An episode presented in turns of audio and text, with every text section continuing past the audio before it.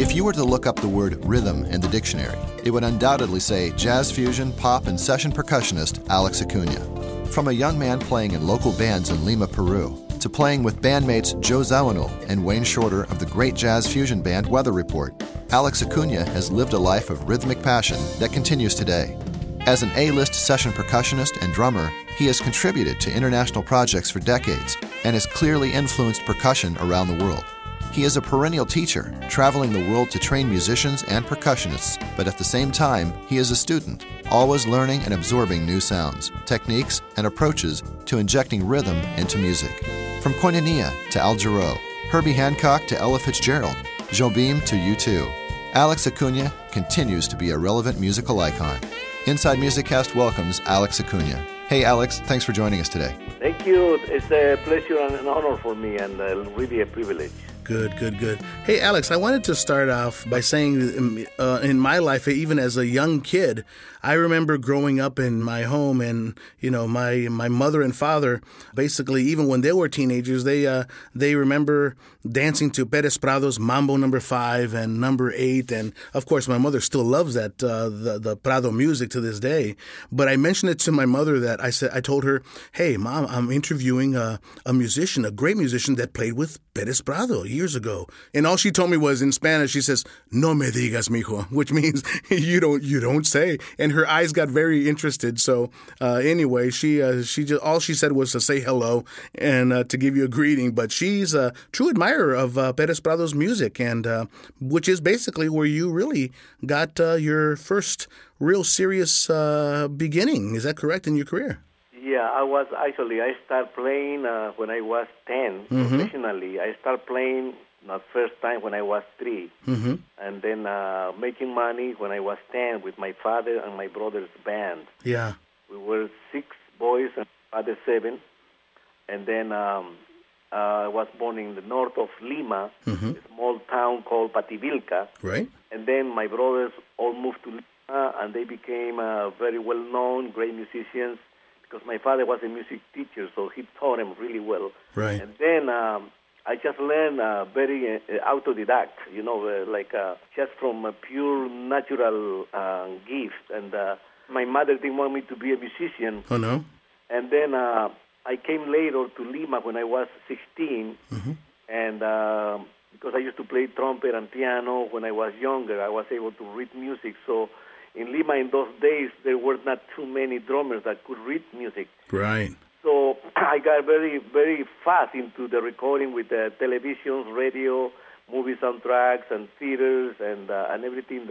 Recordings. I was uh, sure. already, you know, by 16 I started recording professionally. Uh-huh. And then 17 and 18, Perez Prado went to Lima. Yeah. And he saw me play, and he invited me to come to the United States for a, a contract of nine months all over the United States. We right. started in Las Vegas and end up again around around all over the United States.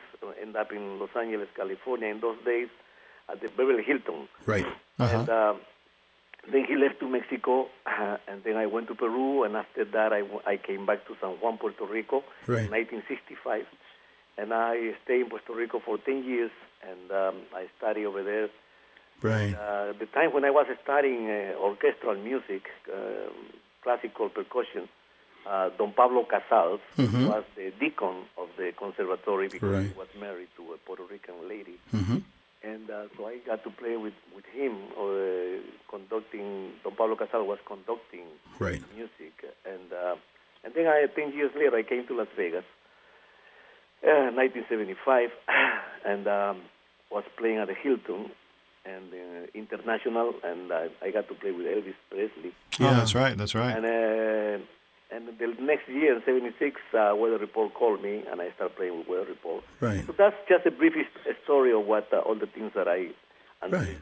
until I came to Los Angeles, 1978, mm-hmm. and I became a studio musician again. And that's when I record with every, almost everybody. Right. Right before Perez Prado basically, you know, crossed paths with you You were playing with your, you know, in different clubs, and and you were doing commercial work in studios and that type of thing. For your own music, what were you listening to? I mean, what were the type of things as a as a young musician? What type of music were influencing you at, at that time, uh, Alex? Hey, when I was nine years old, uh-huh. the type of music that I used to listen was classical music, uh-huh. Cuban music, ethnic music from Peru, sure, and um, rock and roll, right, just everything that I was able. Because for me, music always was and is still is music. Mm-hmm. In Spanish, is M U yeah. S I música uh-huh. C A. And for me, music is, it has to have the three elements. Yes. Uh, the the more important elements definitely rhythm is one. Right. Melody is the second one, and harmony is the third one. Right. So if one of those elements misses in in the arrangement, in the music, in the composition, for me it's kind of empty. It's kind of mediocre. So that's why um, I started listening when I was seven, and I started getting that because uh, the classical music gave me the harmonization to understand harmony and melodic, and then the ethnic music gave me the rhythms for me to understand rhythms, and uh, that's why I went to San Juan, Puerto Rico to study uh, classical music so I can understand also the classical percussion as mm-hmm, well mm-hmm. as the ethnic music from the from the islands of the Caribbean. Sure, right. And of course, I and I have the background of South America: Brazilian, Uruguay, Argentina, Peru, Colombia, uh, Venezuela. Absolutely, yeah. Mm-hmm. And uh, so that that's just to say. Uh, what was my influence? That's exactly what it was. Yeah. And still is, still sure, is sure. my influence because right now, you know, I get to to call with the London to play with the London Symphony Orchestra. Yes. And sometimes I, I get call, I get called to play with Bobby McFerrin, right, a, a choral music, or to play with uh, African musicians and Brazilian musicians and Latin musicians as Mm-hmm. well, and just to play all kinds of music, especially here in Los Angeles. Yeah, yeah. You know, you were so fortunate uh, as a musician to have a family that was musical. I mean, you know, a father that was a music teacher, and you know, we mentioned Prado, you know, choosing you for his band, you know, studying at the conservatory, and then you know, while you were living in Las Vegas, you had one more big call that came in from a guy named Joe Zawinul. Exactly. Yeah. How did you uh, How did you meet Joe? Well, I was playing in Las Vegas with Elvis, and then with uh, Olivia Newton-John and the Uh-huh. Temptations. Right. You know, every act that came to the Hilton, International Hilton, in 1975, Yeah. I was the house drummer and the percussionist. And, Okay. Uh, so whenever they brought a drum player, I switched to percussion. Okay. And when they have the percussionist, I played the drums. I see. Wow, you're the house drummer. it house happens drummer. to be that one night I'm playing drums for Olivia Newton-John, and then the second act was the Temptations. So I switched to play congas with the Temptations. Okay. And in the audience, there were some musicians that used to play with uh, with Miles Davis. Don Alias was one, Yes. and the other one was David Liebman. Uh huh. And also Miroslav Vitous, they used to play bass with Weather Report Okay. because they were forming a band. So they came to Las Vegas and they heard about me, and they said, "That's Alex playing right there." So Yeah. uh, when I finished, they came back and they invited me to play with them jazz. And I I left the Hilton because my purpose always was not only my um, musical ambition, but um, the the music that I that I like the most, that I really for me is the musical, will give me the chance to improvise, which is jazz. Right. Yeah. So uh, I started playing with them, played uh, for about two months with them, and then uh, I came back to Las Vegas, and uh, David Liebman and Vitous and Don Alias, they called Joe Zawinul, and they told him, in Las Vegas there is a percussionist from Peru, and blah, blah, blah. so uh, Joe Zawinul called me, and then he came over and we met we hung out one day, one night, and uh, and he offered me to join the band. That's great. Well, we have some other questions about Weather Report, but I just wanted to backtrack and, and talk to you a minute, just for a minute, about what you just mentioned, being the house drummer and house percussionist there at the Hilton. And you know, you get you had the opportunity to play with so many different acts that came through, like you mentioned, Olivia Newton-John, Elvis Presley, The Temptations, and tell me about that experience in in just from a standpoint of preparation. You know, because uh, I'm sure that when those guys would come to town, say if you know, I'm, I know Elvis was there you know, often, but I'm sure that you know uh, his, his set would change. You know, and what was it like from a preparation standpoint? How how soon did you get charts, and how how often were you, um, I guess you could say, flying by the seat of your pants?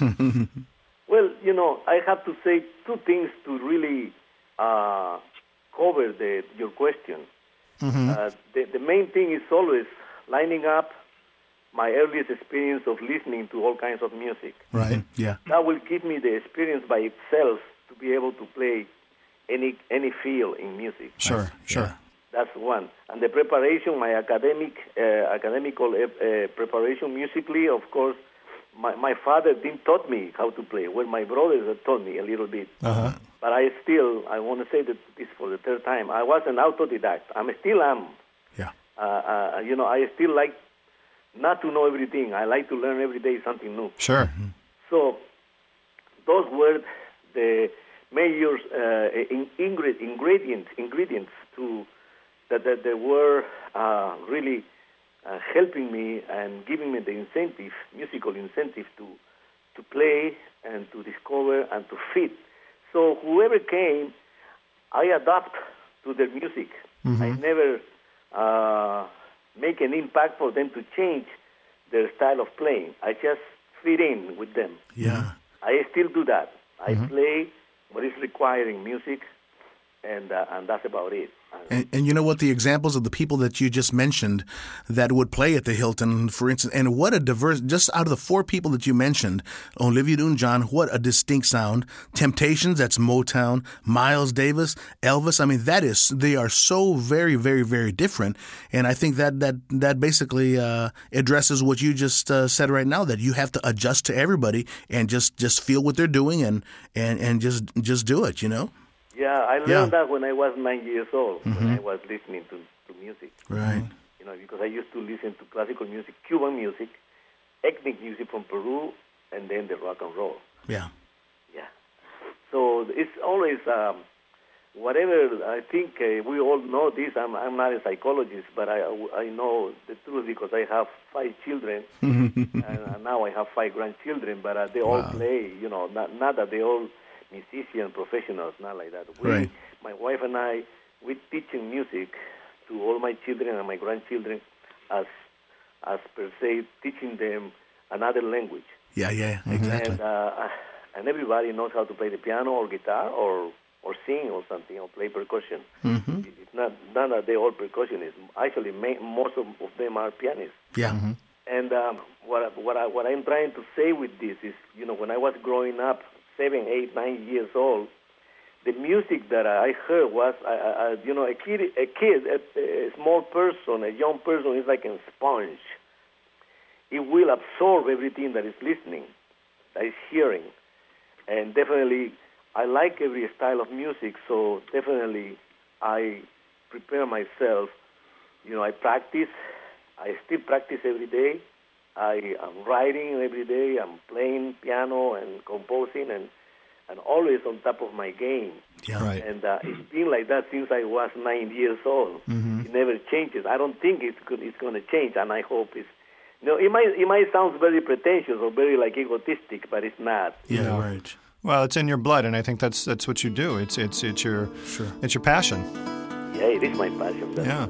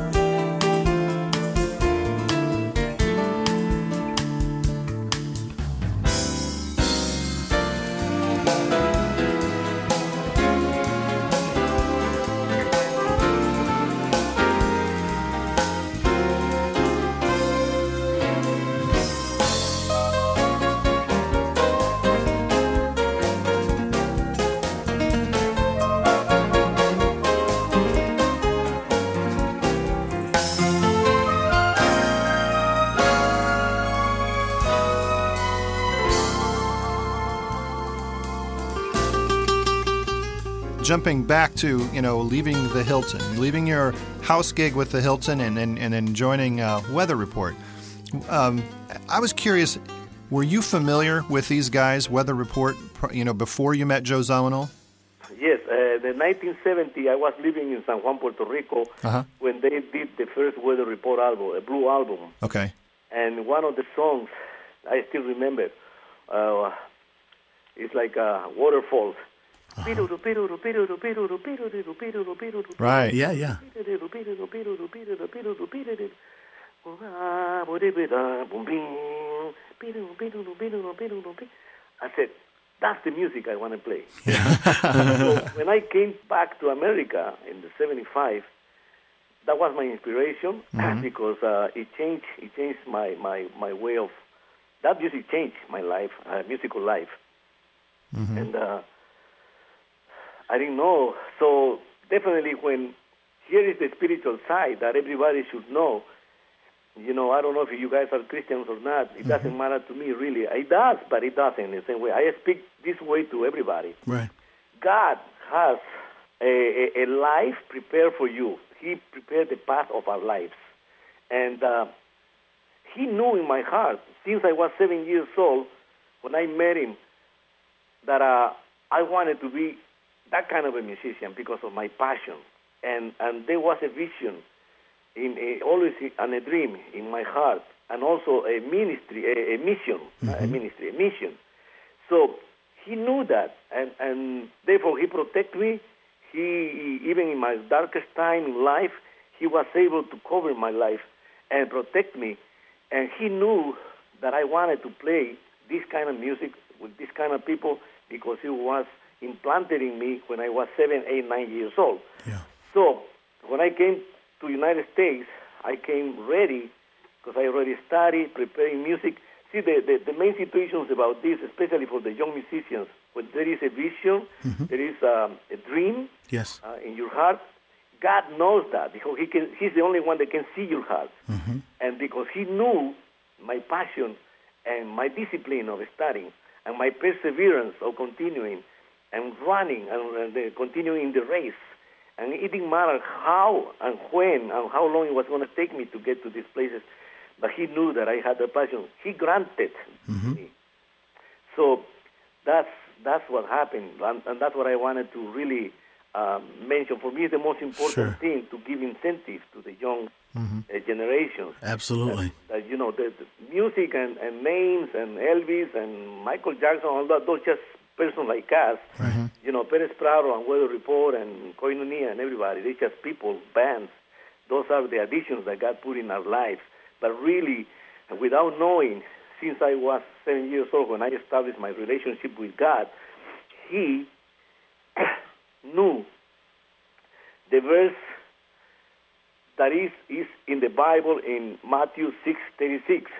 Seek first the kingdom of God and His righteousness, and every everything shall be added into your life. Mm-hmm. That was what He had for me Yeah. Hmm. because I was seeking Him, and Right. I was talking to Him, and I was knocking on His door, and I was asking Him, and I was looking for Him, and then He showed me Elvis, Diana Ross, Temptation, Weather Report, Koinonia, and The- everybody, and it still does. The And- dreams and are still coming what I true. do. And I know that I'm speaking in a very different kind of ways, you know, going back here and there. You know, it's not That's the order fine. that maybe we should have the conversation because Uh-huh. I, I improvise and it comes uh, spontaneous, everything that I'm saying. but it's the reason why I'm saying all this. Right. Yeah. No, uh, it makes an awful lot of sense. Your dreams are coming true, and, and they were they were made uh, possible because of that.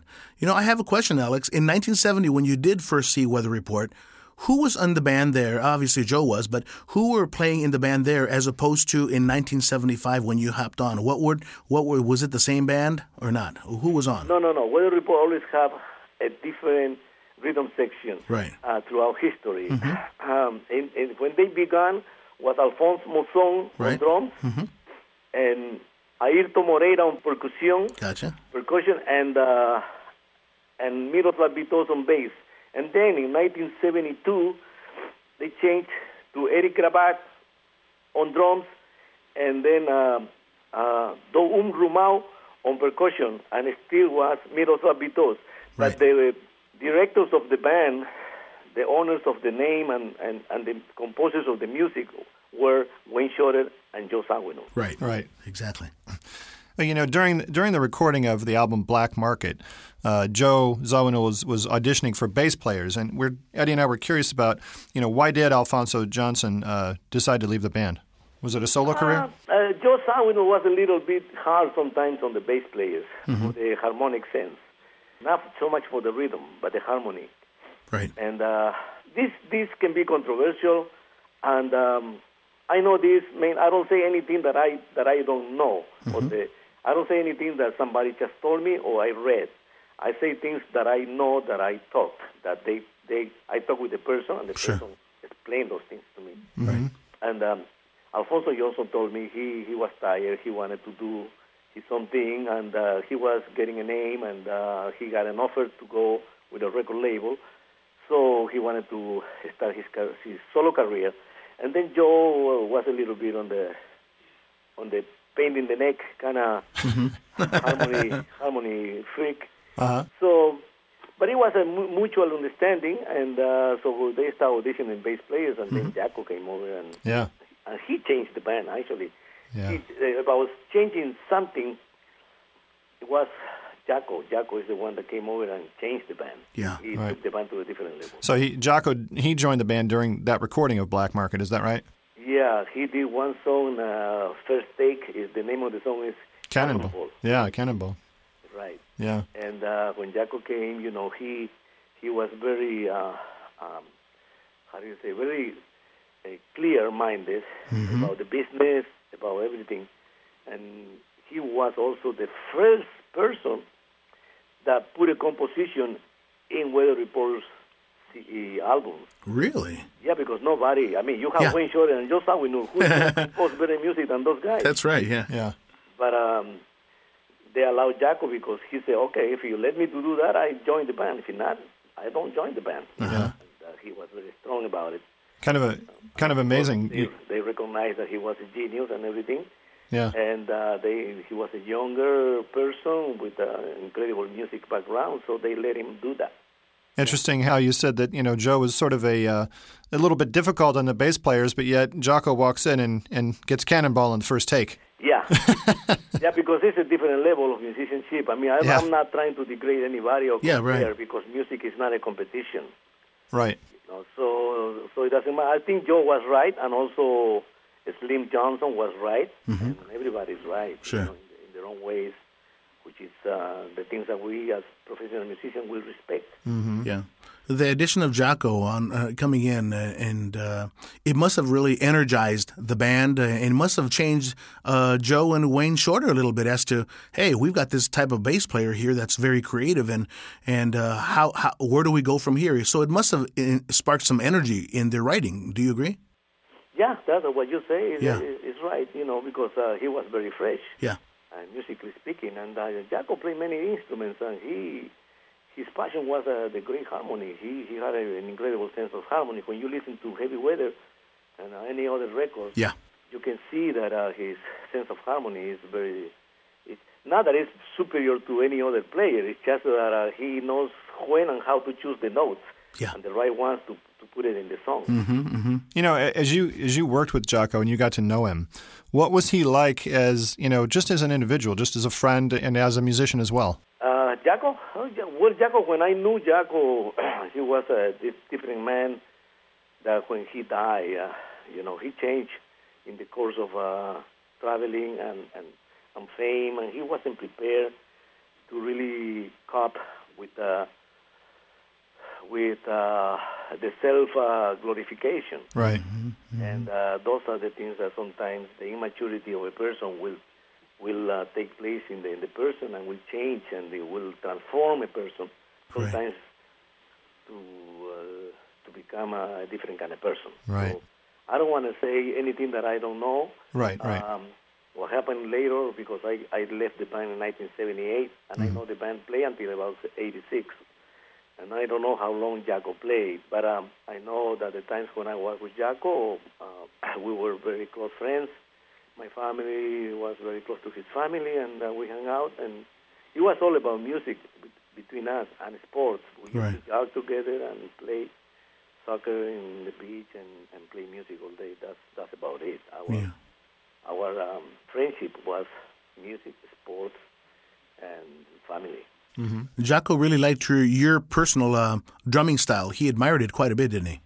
Well, he's the one that really told Weather Report to play the drums. He, I was playing percussion when Jaco came to the band, Right. and because we were staying together in the same room, and every night we play, I just get the brushes, play on, on top of the wooden table, and he play his bass with no no chords, uh, no no electronics, Right. just uh, putting it by the wall or by the door to resonate. And we play all the Miles Davis tunes, all the jazz tunes. And Jaco said, "You know all these songs?" I said, "Yeah, man. I know all all the Wayne's Shorter compositions. I know them." And let's go tomorrow early because we always rehearse by noon, from noon to to midnight, about 12 hours rehearsals. And then uh, we went about 10, got up early, went for a jog, and then swim, and then had breakfast, and went to play just bass and drums. And that day, Zawinul came an hour early. He came about 11. And he said, who's playing drums? By this time, I never touched Chester Thompson's drums. Chester was the drummer of the band Right, yeah. and uh, I always respect uh, that too. I never like to show off myself, and uh, just how we know nobody knew that I play drums. uh, Jaco find out because I was rooming with him. We start playing, and then Joe said, "Who's and Alex? I didn't know you play drums." I said, "Well, you know, I, you don't have to know." I said, "Yeah, I play drums." Oh, bring your drums. Now we're going to have two drums, and you play drums and percussion in and out, whatever, you know. And Jaco said, no, I'd rather Alex to play drums. We'll look for another percussionist. Yeah. And that's when the, actually they did a, a great favor to Chester Thompson because then after Chester left Weather Report, uh, he went with Phil Collins Yeah, right, yeah. right. And, and that band Genesis, no? Yeah. a little band there. a little band there. And so it was great to, to a, a great favor to to Chester, and uh, that's how I began to play. Uh, because my style of playing in those days was uh, Latin feel, but uh, with the Tony Williams and Elvin Jones kind of feel. yeah. Yeah. yeah. Well, I think you mentioned a moment ago that you uh, left the band in 1978. And uh, what was the, the impetus for you leaving the band? Yeah, uh, for me, my family, after after uh, God, after my Lord, my Lord Jesus Christ, my family, my wife, my family, my children are, are you know, the next ones. So music is not a, not even in the third. Yeah. In, in, in, the, in my lineup of uh, the, the the you know my list, the first one is Jesus, and then my wife, my children, then my family, my Peruvian family, then my Christian family, and then is the music, and then is my ministry. That's the order of my life. So Right. I, I left Weather Report because I needed to be with my family, with my children. In those days, I had three ones, and they were growing. And uh, the tours with Weather Report were three, four, five months tour. You know, three in Europe, uh, one in Japan, and uh, and two over here in uh, United States with Canada. So it was they were very long, and uh, and I said no, you know, I cannot do this to my children. I need to be with them. Right, right. So that was the main reason. It wasn't a musical reason. It wasn't a, a nothing disappointment. Nothing. Uh, I just put my family before, and I still do. I put my I still put my family before. How often do you travel back to Peru? How often do you get back home? Right now, I go about five times to Peru. Uh, I go and do concerts. I'm playing Peruvian music actually, Right. uh, the music from the Andes. Wow. Then I uh, I do ministries over there. I'm a missionary with three American missionaries working with the first lady of the nation. Right. and uh, we already gave about 82,000 wheelchairs Wow. and also about 3 million people in the Andes and the Amazon being healed from parasites in their stomach. And we send every 12 months, we send uh, about 12 to 15 doctors and dentists to go there and uh, Wow. the Andes, to Cusco or to Cajamarca, Yeah. and um, to do that. So that's those are the reasons why I go to Peru. Right. Exactly. In 2000, you were nominated for a Grammy for your solo project called, uh, is it Acuarela de Tambores? Acuarelas de Tambores. Yeah. Um, can you tell us about this project? I'm very curious. Uh, this sounds wonderful. Oh yeah, what happened is that, um, like I told you, when I was in, in still in Peru, in Pativilca, in my town where I was born, uh, one day somebody was selling some records just on the street, like uh, you know, was selling things. Yeah, corner salesman. Yeah. And yeah, and, and I said, Tito Puente, and I saw the timbales and percussions and congas, and Tito Puente, who is this? Uh, how much? Ah, blah blah blah. Okay, I want this. This is 1961, 62. Mm-hmm. Uh, yeah, 62. Before I went to to Lima, I was 15, and uh, when I put it, I said, "Oh wow!" The name of the album is Top Percussion. Okay. It was recorded on RCA in 1955 Mm-hmm. with Willie Bobo and Mongo Santa Maria. Nobody knew these people, and um, not me either. And I fell in love with the record. So again, here we go. I have a vision, and I have a someday to make an album like that.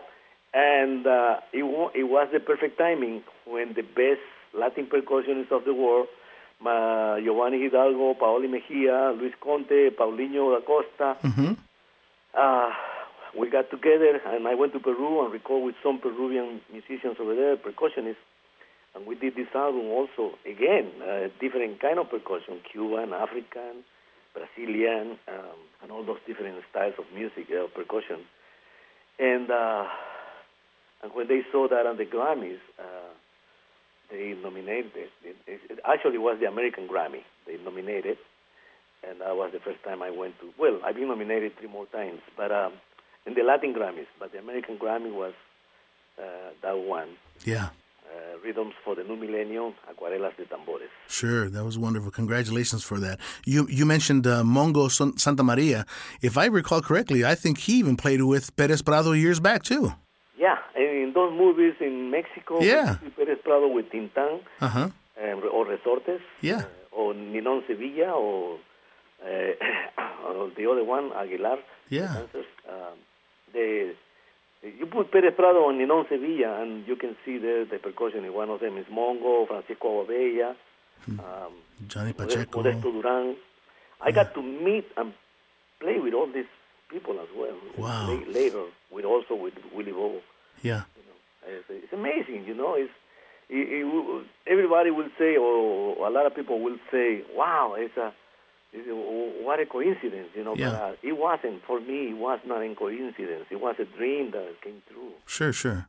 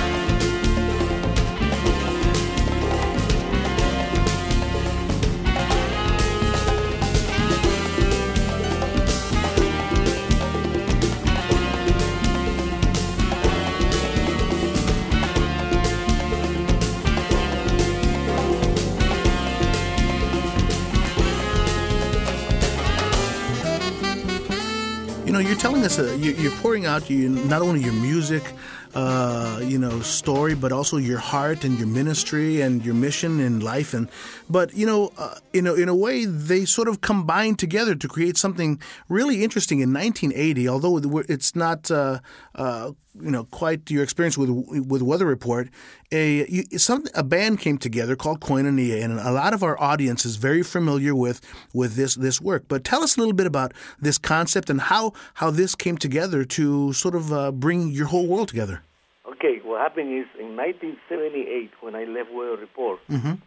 uh, I came over here, bought a house from Las Vegas. I came over here. Yeah. My house brought my family. I was living in Sylmar, here in Los Angeles, California, and uh, one day at three o'clock in the morning, I put the record Heavy Weather, and when I finished, I start crying. Mm-hmm. Uh, not because of the music was bad, or because of the music was superb. Right. It was because a voice came to me, and uh, I know people will say, "Wow, he hears voices. He's, he's a cuckoo." but no, no, no. I have a relationship with God, and uh, He says, "Alex, I know you need me now. You definitely stopped talking to me for about 15 years, because when I was a kid, like I said before, seven years old, I started my relationship with God." and I talked to him until I was uh, 18, and then uh, I never talked to him again, and uh, until I was uh, 30, 33. Mm-hmm. Until the Lord change my life. So I received the Lord, my salvation in my home in Sylmar, California, in April 1978. And uh, in those days, I met Abraham Laboriel. By this time, Abraham Laboriel was not a Christian yet. He Mm-hmm. was a Catholic. But his wife was a Christian. And his wife told him that uh, there was a Christian church because I told Abraham about my experience. And I said, man, let's go to that church, you know, check it out. So I went, and also, what a coincidence. This is also not a coincidence, but Chester Thompson was there with his wife, also seeking the same service that I went, that I received the Lord because I'll find out that uh, I needed to. Uh, the, the Word of God says uh, that if you confess me before men in the congregation, Yes. I will confess you before my Father in heaven. So when the pastor make the altar call, I stood up in the chair and I said, I want to receive Christ. But I already received Christ in my home at 3 o'clock in the morning. and that's when I started working with Abraham as a friend and discipleship a little bit, each other. But, you know, he was very young in, in, the, in the word and uh, in the word, word, word of Yeah, God. sure. He didn't know much because he was also a very uh, fresh Christian like me. Yeah. And uh, his dream was to, to form a band that will uh, carry the banner of Jesus. And I said, yeah, put me on. But then, you know, we went, we did our recordings, and things start changing. Uh, all the problems surfaced, and uh, I, the reason I left the band was because, again, my family, and again, my life. Right. Uh, I needed to get clean. I needed to be transparent, especially with my wife and children. And uh, so I said, Abraham, I cannot travel anymore. And uh, so I think they continued a couple more years, and then they disbanded. Yeah.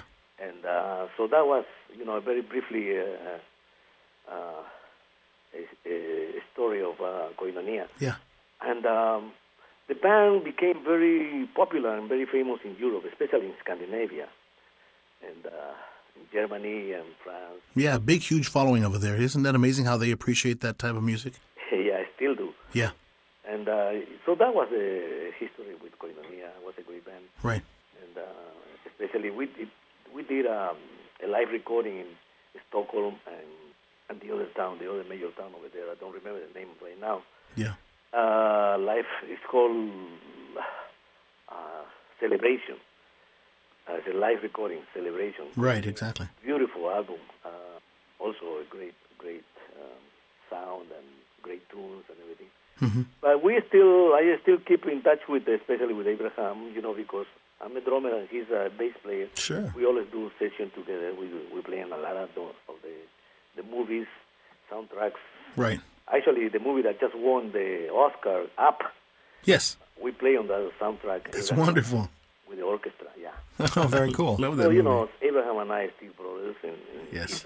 Especially, and uh, and that's how I came with Koinonia, and that's how I came to the Lord, and that's how I continue. Uh, you're right. My passion really is to be uh, a missionary. I'm, I'm an evangelist. I'm um, uh, I'm not a preacher, but I do like to share the Lord. Uh, sometimes even with words.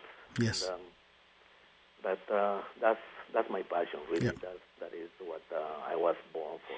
Well, Alex, uh, over the years, the, the list of, of artists that you've played for is, you know, is too long to mention. But if we mention just a few of them, could you comment on your collaborations with them? And, and the first one that I have here is Paul McCartney. Yeah, actually, I don't even know the name of the record that I played with Paul McCartney. Uh, he sent the tracks. Uh, we recorded at uh, Matt Harris Studios. I think it was two songs that I record. And I just put there that I record because he has a big name. Yeah. It's good for, it's good for the list of uh, Your resume. Good for the resume. curriculum, you know, but I don't know. And uh, I met him after the fact, you know, when they say, I'm recording. Someone, oh, yeah, yeah, yeah. Hello, Alex. You know, that was it. Now, what about uh, what about your experience with Herbie Hancock? Sort of the same thing, or did you have more of a closer relationship with him?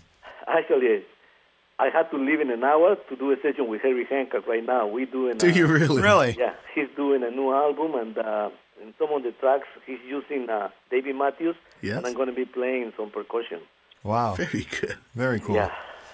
The next one, uh, Carlos Jobim. Who? Jobim. Carlos Oh Jobim. yeah, actually Herbie is the one that invited me to go to Brazil with uh, Antonio Carlos Jobim for his, um, I think it was a birthday, 75 or something like that. Right. And then like six months later he died. Uh-huh. So we did two concerts for uh, for something like a festival over there in Sao Paulo and also in Rio. Yeah. And uh, we're all great musicians, you know. We're in that. Ooh, Ron Carter! I got to play with Ron Carter and Joe Henderson. Sure. Another name is Al Jarreau, who did a lot of work with, of course, Jay Graydon. Yeah, I, I play m- mo- mostly live with Al Jarreau. Did you? Uh, yeah, I didn't I didn't record any of the tunes because he uh, Jay you was using Steve Gadd and, and I think Jeff Porcaro. Yeah. And uh, but I got to play on the road with Al Jarreau. I went to Europe many times, you know, and uh, he treated me well. And the reason I wanted to play with him because I considered him like a like a great musician, not just a singer. Right. And and, and also he treated the musicians really well. Right. Um, I always been a little bit skeptical about those situations. I like uh, to really be able to be friends with the people that I play with. Now that they are the artists, the stars, and the musicians are in the back of the bus. You know, Yeah. I don't I, I don't deal well with that uh, with, with with that. Sure. Because Weather Report never treat us that way.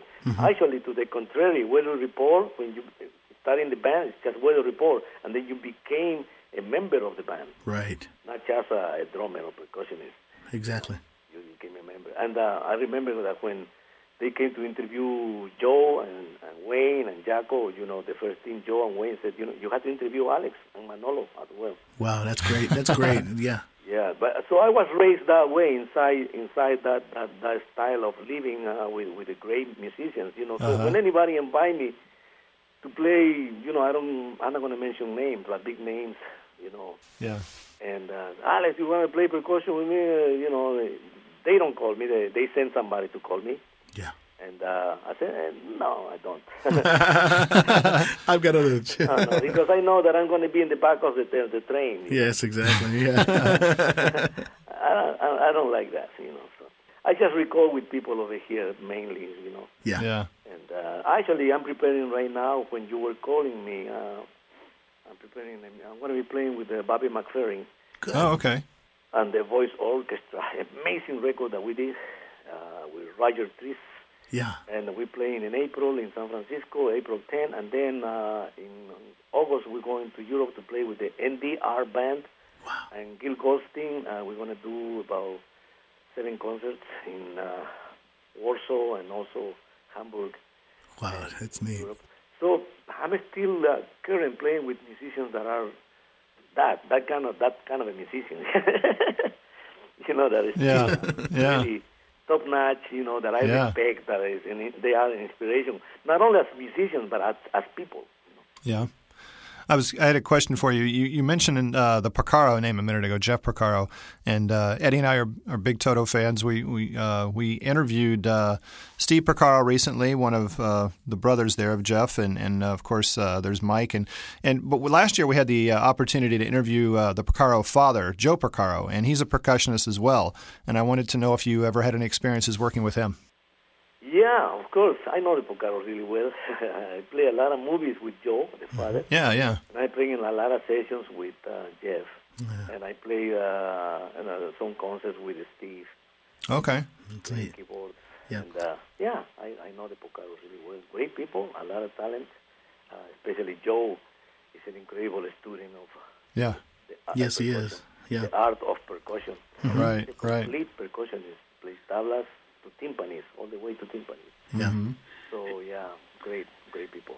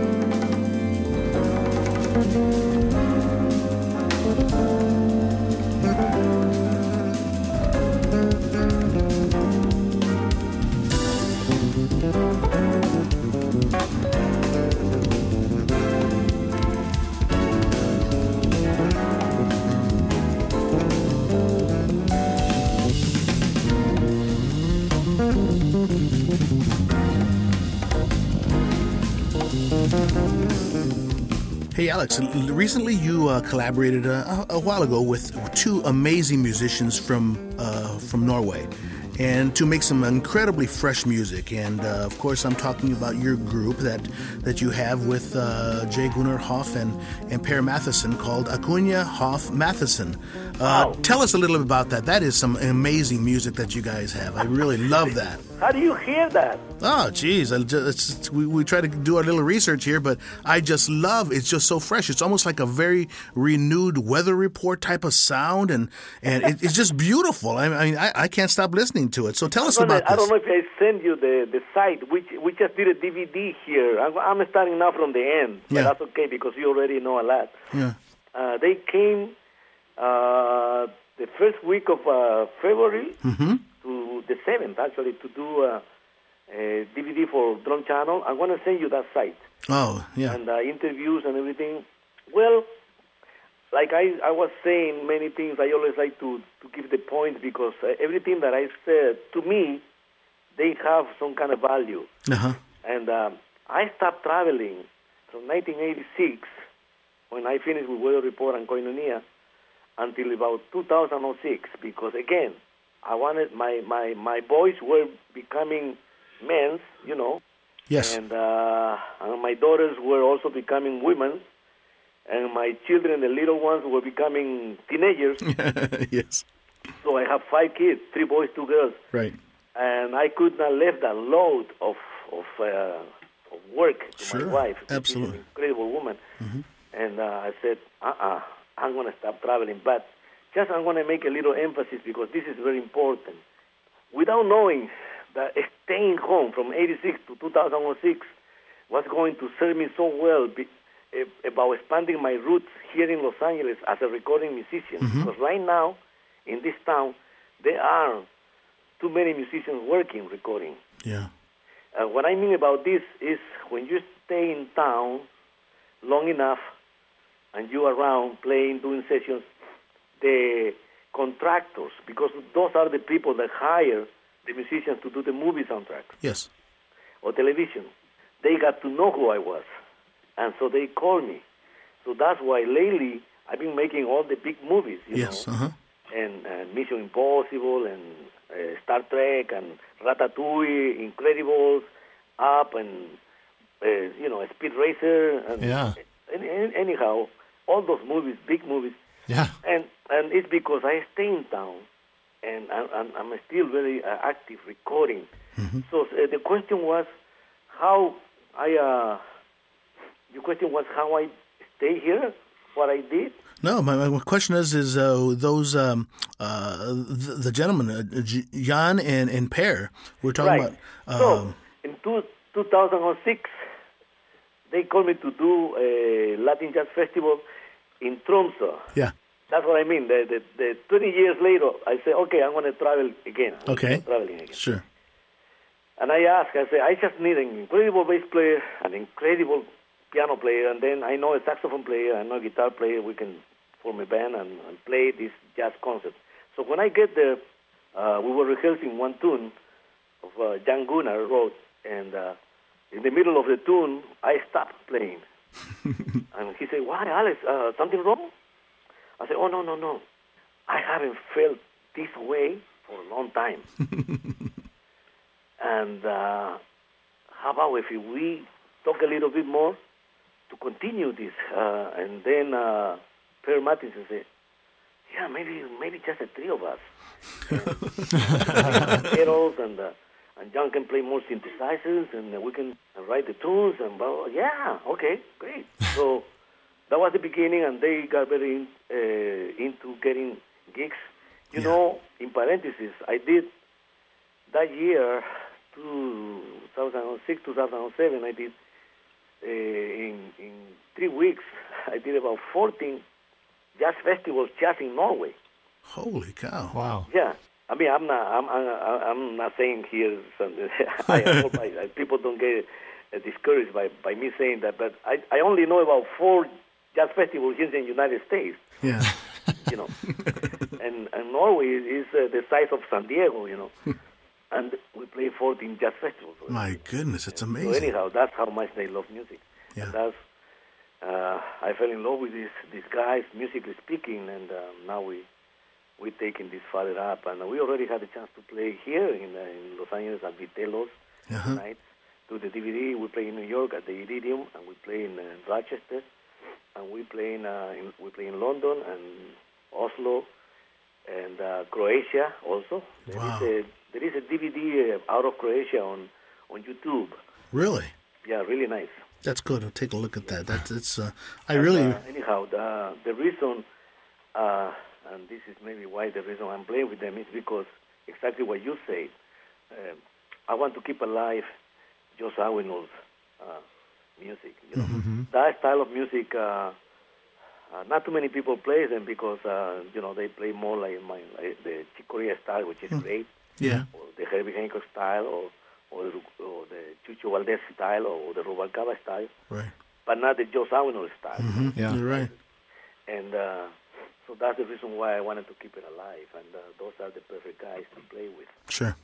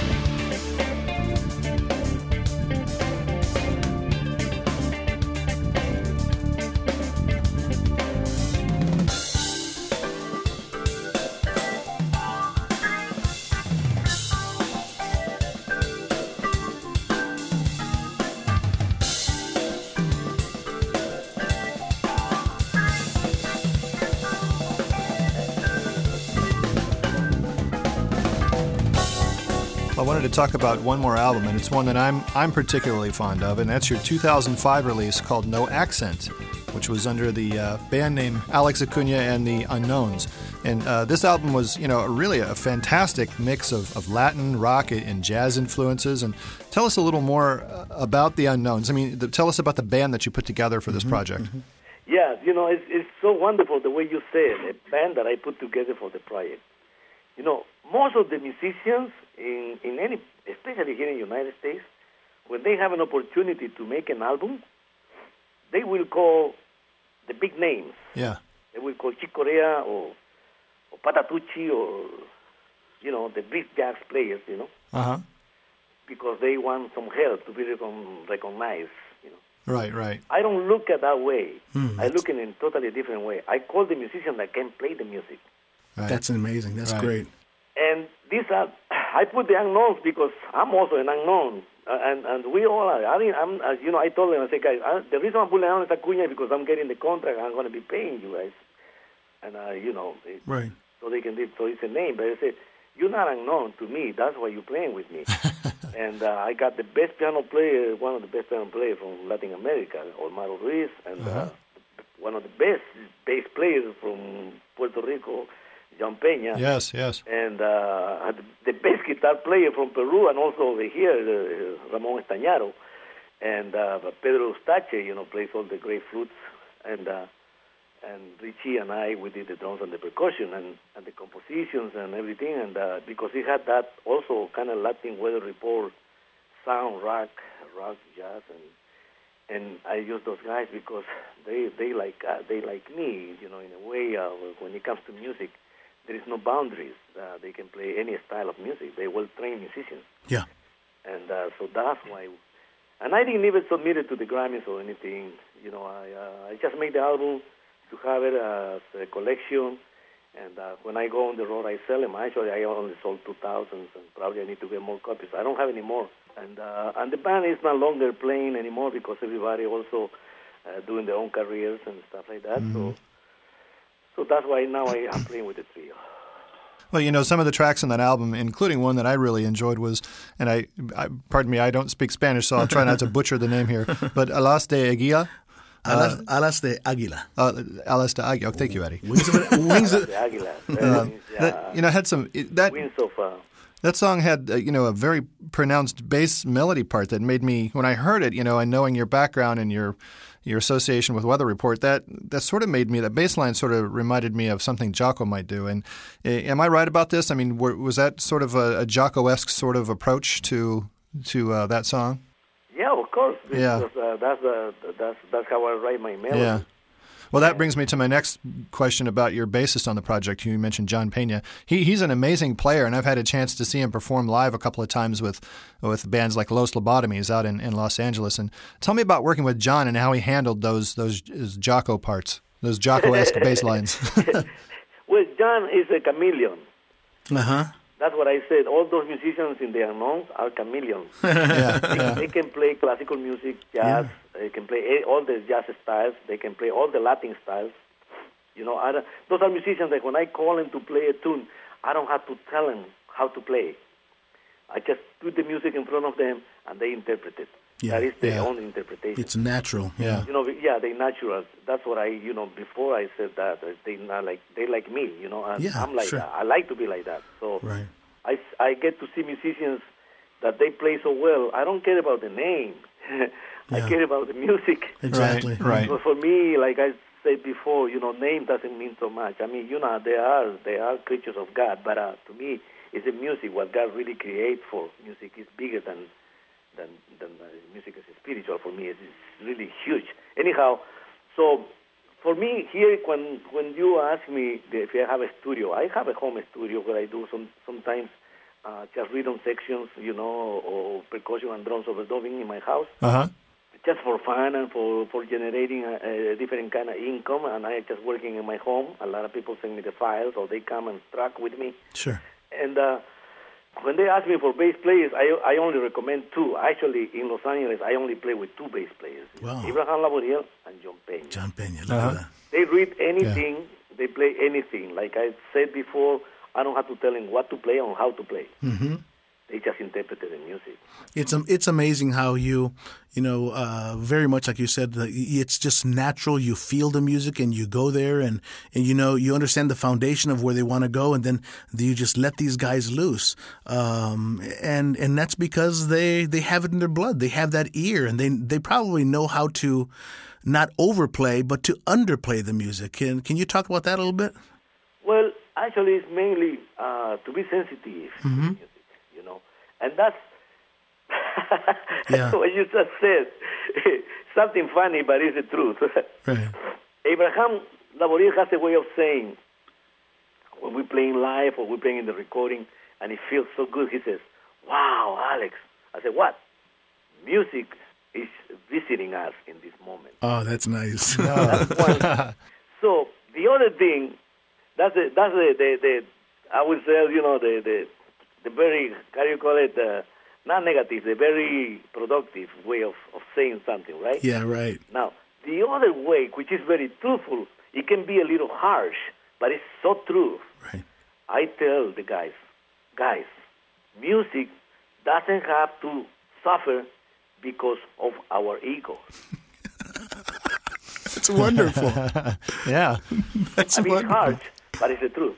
Well, you remember that? What what recording was it, Eddie? The the uh, was it was it We Are the World or one of those you know big group recordings when everybody went into the studio there was a big sign on the door yes all the you know all these famous musicians Yeah. you know going in to sing for We Are the World and there was a big sign outside the door that said leave your ego at the door Got it? Got it, right? that's it you're right exactly right But that's the truth. yeah Because all the music is, you know, you cannot be a victim. You know what I mean? yeah yep Because of, of the ego of the Mm-hmm. people. And everybody has an ego, you know, a sense of competition, competition or whatever. But, uh, you know, it's, it's, you also can sense the people that are humble, Yeah. the people are truthful, the people are very clear about what they do, and the artistry especially, you know. That's, those are the things that we already covered when I said before that uh, I, I like to travel with, mus- with musicians, the people, the artists that are, are friends, that are become your friends, your acquaintance, not Yeah. just your employer, you know. absolutely right Well, it's just uh, it's you know we can appreciate your your transparency, Alex, in talking with us because we can really see your heart, where how you approach you not only your music but your life also. But and also we also know that uh, eh, on the web there's so many training videos, and you probably have have traveled the the world to to give seminars and to train people on how to approach music. So. Um, you know, our, our audience knows you very well and knows your work very well. Um, but I'd like to to tell recommend to our audience that if you'd like to know more or to see more on on Alex's work on the web, um, you can go to your. I believe your MySpace page has a, a good abundance of uh, of uh, of information. And where where else could they go, Alex? Well, right now I'm really in, the- in the reconstruction of my uh, my my uh, Site? my Okay. website, All right. you know, because there's not much information there. Uh, sometimes they can write to me actually in uh, my space, Alex Neciosup Acuña, Mm-hmm. Sure. my space. Uh, uh, I answer all the questions, or they can write also to me on my uh, email, alex at alexacuna.net. Mm-hmm. Uh, I, I'm a I'm an open book. I'm very transparent. Uh, Uh-huh. Sure. I don't hide from people, and uh, I I like to talk to everybody. Some sometimes short, sometimes longer, but um, when I sense that somebody's need or somebody's interested in in getting something of value for themselves, I I will do my best Yes, exactly. to counsel to counsel them uh, musically speaking. Sure. Or, or in life because I'm I'm already an elder and uh, I'm already being around many times. I you know around this world seven times, and uh, I raised children, five successful children. And so I I have a, a great background uh, of experience to really what I think will uh, incentive people mainly, you know, and um, so that's that's what you you're noticing, and that uh, yes, I do go out and teach. Uh, I teach here, uh, uh, not not all the time, but I do like seminars,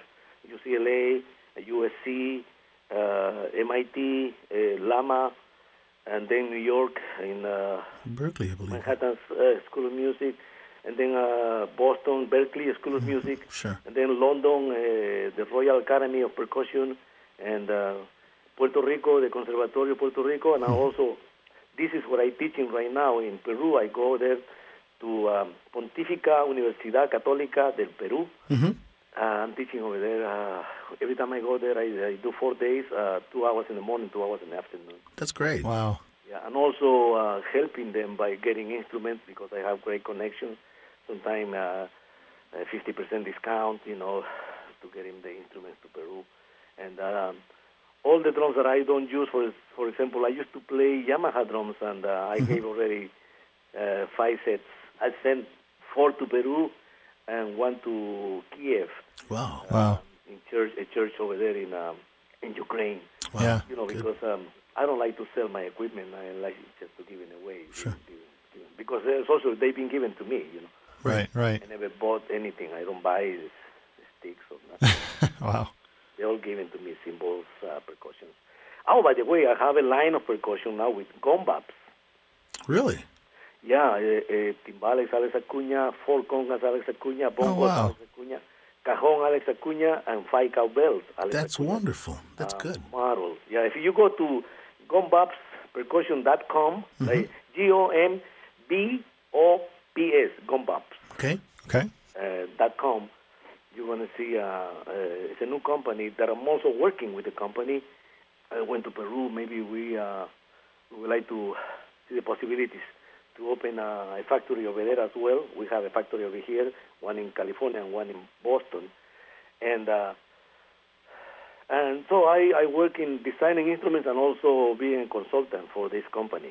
Good for you. That's Wow. wonderful. That's good. Alex, you're a very busy man. Thank you. I am. That's what I told you that one day I was having breakfast. I said, I've been so busy, and I had to get ready in about half hour. I had to leave to my session with Herbie Hancock. Well- I will tell him hello from you guys. Oh, Please, we need to get him on the show. Tell him to. We'll have to hook up and get him on Inside Music Cast. So hopefully we can get a drop it a little note there. yeah, no, definitely. There's a, you know, uh, there, there's a lot of musicians that would like to really talk to you guys. because, uh, Wonderful.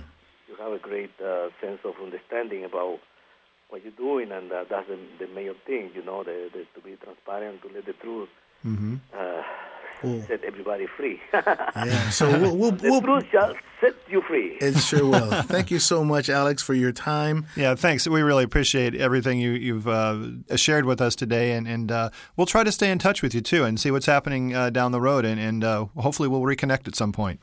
Yeah, thank you so much for calling and giving me the opportunity. I know that I speak in many different ways, many different things, but they all, like you said, they all is one package. It- it- Absolutely. It's the same thing. It's one thing, really, you know. We've enjoyed every bit of it. Thank you. Thank you, too. All right, thanks a lot. Bye bye.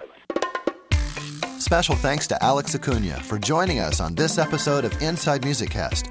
Also, very special thanks to Inside Music Cast correspondents Scott Gross, Kim Riley, Brian Pearson, Max Zape, and Uwe Reif. And please visit our new website at InsideMusicCast.com, where you can join us for great music conversation in our forum, catch up on all of our past interviews in the archive section, read the Inside Opinion blog, and check out bonus content that we'll be posting often. Find us on InsideMusicCast.com or on Facebook and MySpace. For Eddie Cabello, I'm Rick Such. Thanks for listening to Inside Music Cast.